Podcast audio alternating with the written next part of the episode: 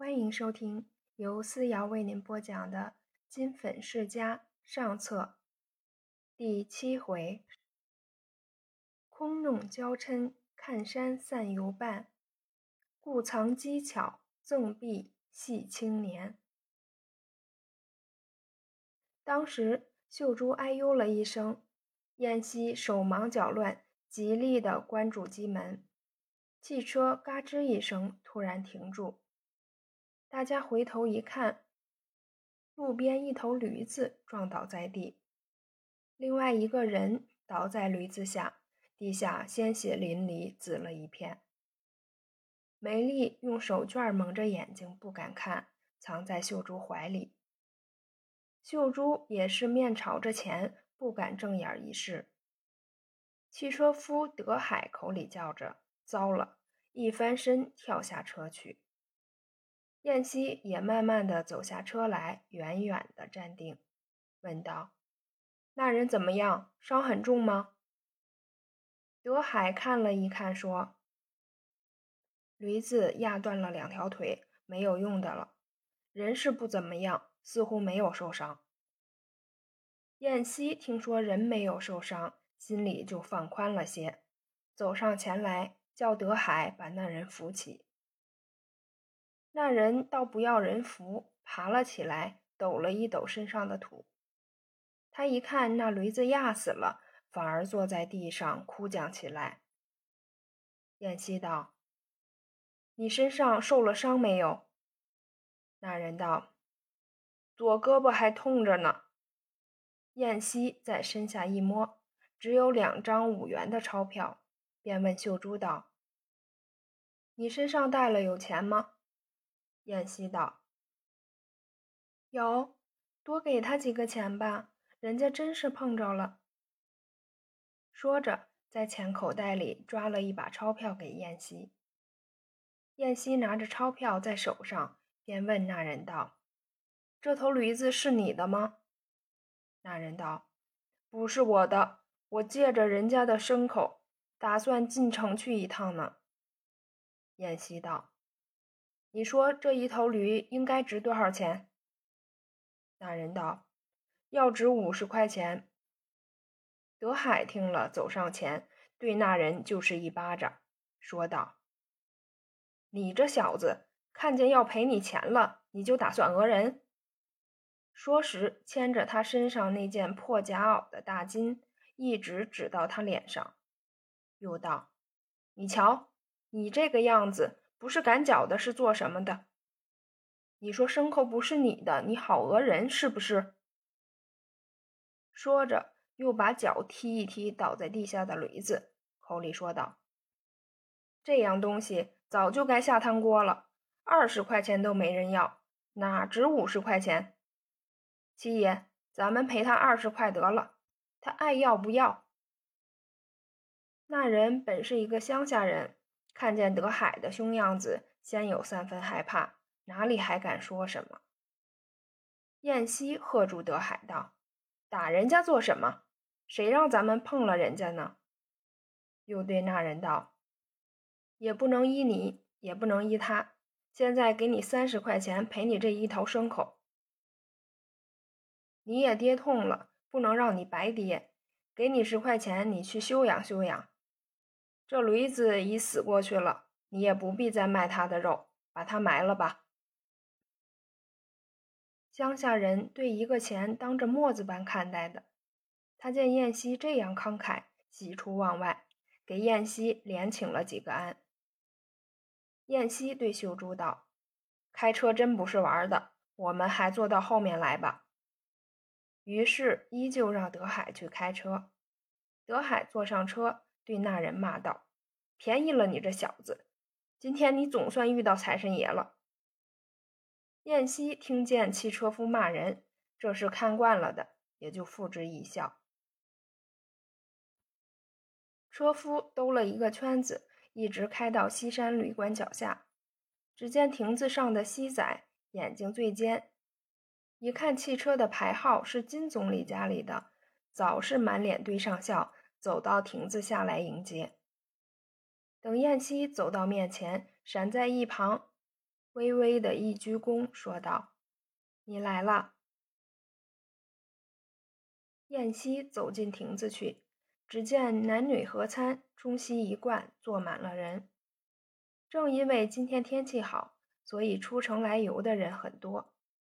燕西便让梅丽、秀珠向前走过了亭子去，在花边下摆了一张桌子坐下。只听后面有人喊道：“Mr. 金，Miss 白，Miss 金。”应声丽丽一大串的叫了出来。回头看时，乃是乌二小姐和两个西洋男子坐在那里喝啤酒、吃冰淇淋。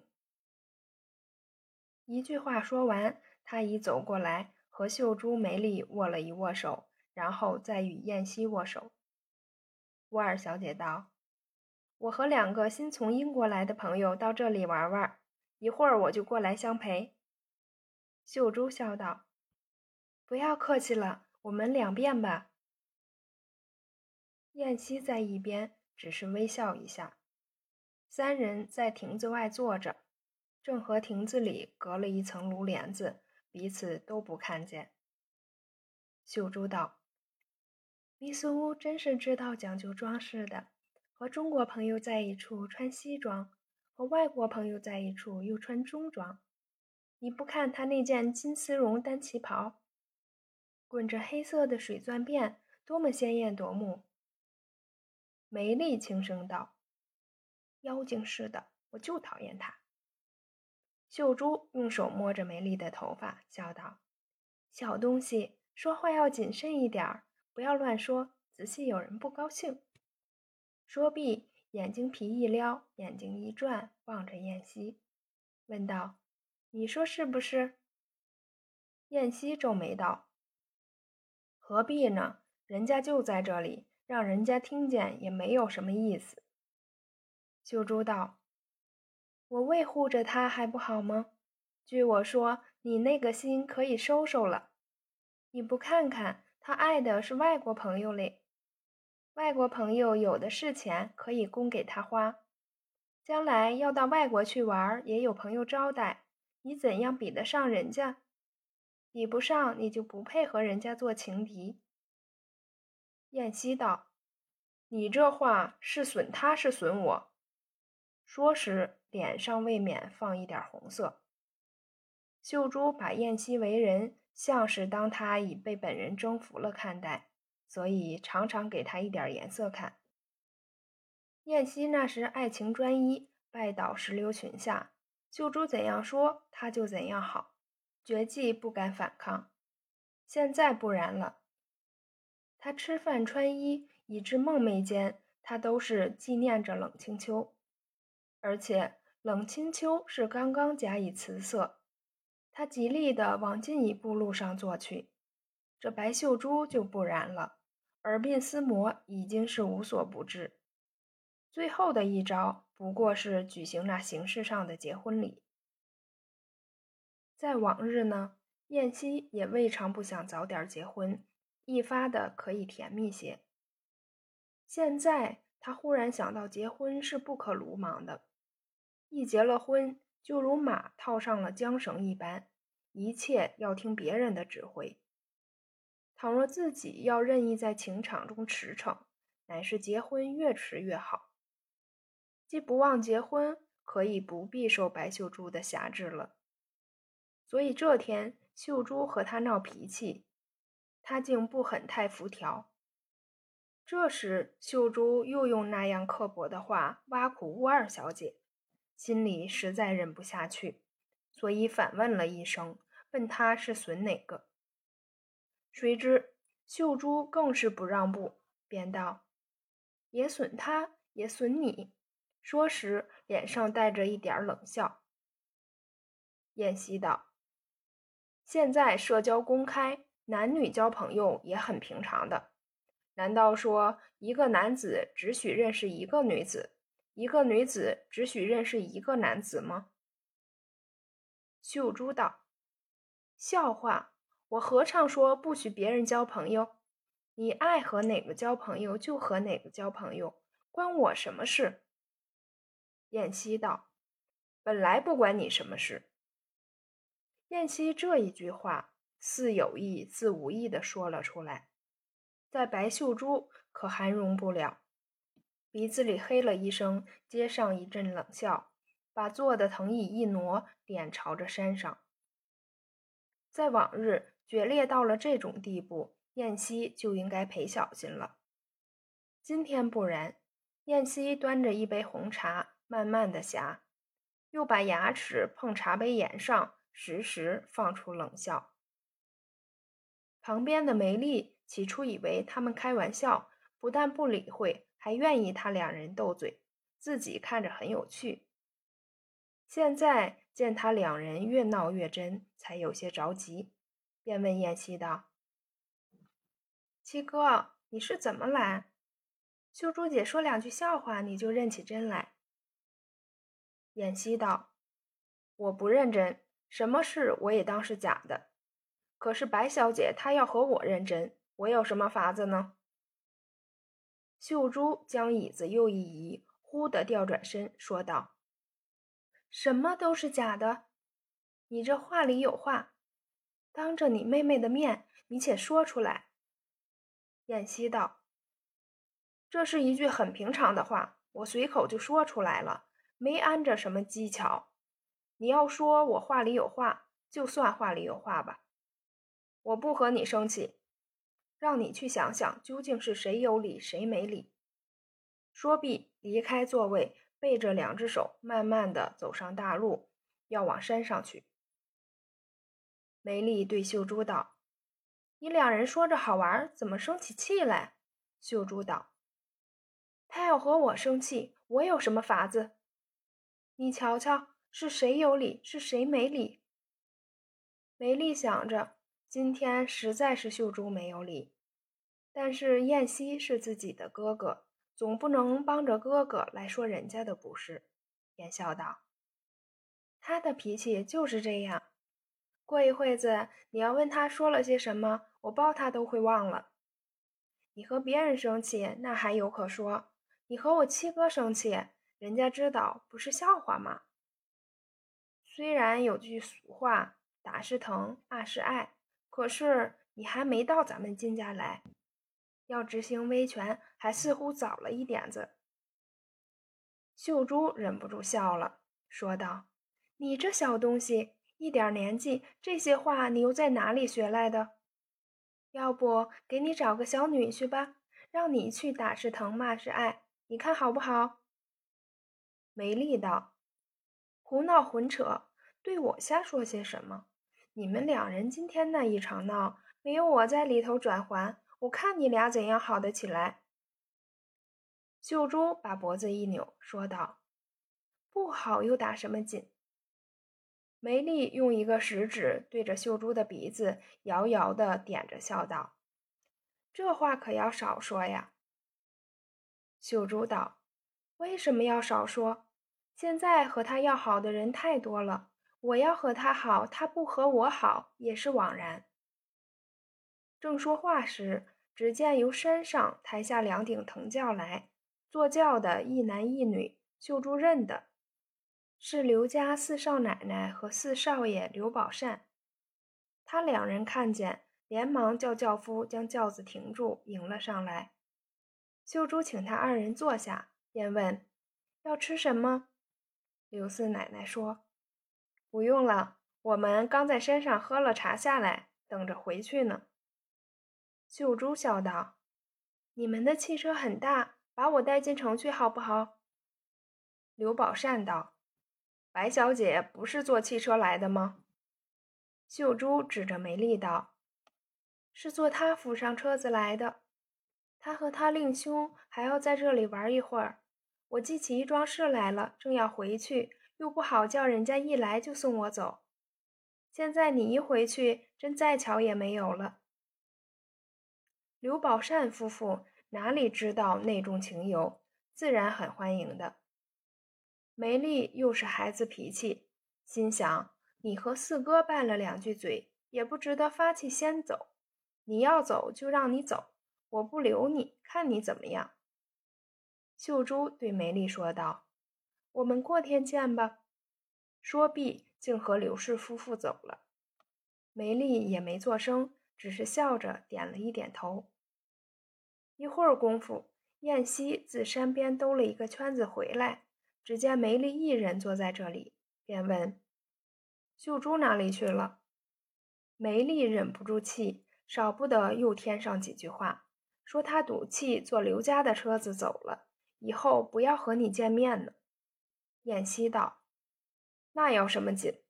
说毕，冷笑了一声，道：“扫兴极了，回去吧。”梅丽觉得也是没趣，赞成燕西的提议，就坐车回家。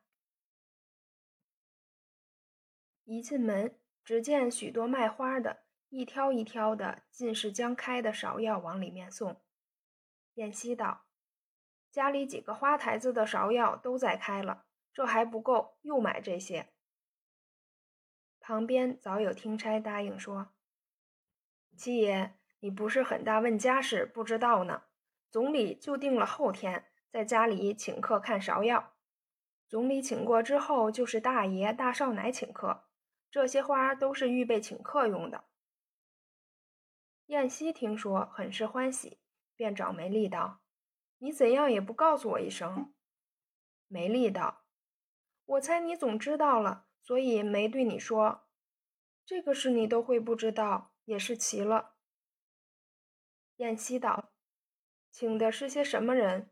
自然男客女客都有了。”梅丽道：“这个我不晓得，你去问大哥。”燕西一头高兴，径直就到凤举院子里来。偏是他夫妇二人都不在家，一走进院子门。里面静悄悄的，一个老妈子手上拿着一片布鞋底，带着一道长麻线，坐在廊檐下打盹儿。小莲一掀门帘子，从里面刚伸出半截身子来，看见燕西，哟了一声，又缩进去了。燕西问道：“小莲，大爷在家吗？”小莲在屋子里道：“你别进来吧。”大爷、大少奶奶都不在家。那老妈子被他两人说话的声音惊醒，赶紧站了起来，叫了一声“七爷”，说道：“你好久也没上这边来了。”一面说着，一面替他掀帘子。燕西一面进来，一面说道：“好香，好香！谁在屋子里撒上这些香水？”小莲在里面屋子里走出来。说道：“你闻见香吗？”燕西道：“怎样不闻见？我鼻子又没有塞住。”小莲道：“糟了，大爷回来一定要骂的。”燕西道：“屋子里香，骂你做什么？”小莲笑道：“告诉你也不要紧，是我偷着大少奶奶的香水，在手绢上撒了一点儿，不想不留神把瓶子砸了。”洒了满地。燕西道：“砸了的瓶子呢？”小莲道：“破瓶子我扔了，外面的纸匣子还在我那里。”燕西道：“你拿来我瞧瞧。”小莲不知道他是什么用意，当真拿来了。燕西一看，乃是金黄色的，上面凸起绿色的堆花，满沿着金边儿。花下面有一行花的法文金字。燕西道：“我猜呢，就是这个。你这个乱子大了。这是六小姐的朋友在法国买来的，共是一百二十个法郎一瓶。六小姐共总只有三瓶，自己留了一瓶，送了一瓶给大少奶奶。那一瓶是我死乞白咧要了去了。你现在把这瓶东西全撒了。”他回来要不骂你，那才怪呢。小莲笑道：“你又还吓人，没有一瓶香水值那些钱的。”燕西道：“法国值整千法郎的香水还有呢，你不信就算了。等大少奶奶回来，看她说些什么。你撒了他别样香水，撒了就撒了，这个撒了，北京不见得有。”他不心疼钱，也要心疼短了一样心爱的东西呀。你看我这话对不对？小莲道：“你这话倒是，怎么办呢？”燕西便对老妈子道：“你去看看六小姐在家里没有。”老妈子答应着去了。小莲道：“你叫她去看六小姐做什么？”燕西笑道：“让她走了，我有一句话要和你说。”小莲一顿脚，说道：“嘿。”人家正在交心，你还有功夫说笑话？燕西笑道：“是你自己先捣鬼，我还没说，你怎就知道我是说笑话呢？我告诉你吧，我那瓶香水还没有动，我送给你抵那瓶的缺，你看好不好？”小莲道：“好，好，七爷明天有支持我的时候，一叫就到。”燕西道。你总得谢谢我。小莲合着巴掌和燕西摇了两下，说道：“谢谢你。”燕西道：“我不要你这样谢，你送我一条手绢得了。”小莲道：“你还少了那个，我的手绢都是旧的。”燕西道：“旧的就好，你先把手绢拿来。”一会儿你到我那里拿香水就是了。小莲红着脸在插兜里掏出一条白领手绢，交给燕西道：“你千万别对人说是我送给你的。”燕西道：“那自然，我哪有那样傻。”说时，隔着竹帘子，一见老妈子回来了。燕西道：“六小姐不在屋子里吧？我去找她去。”说着便走了。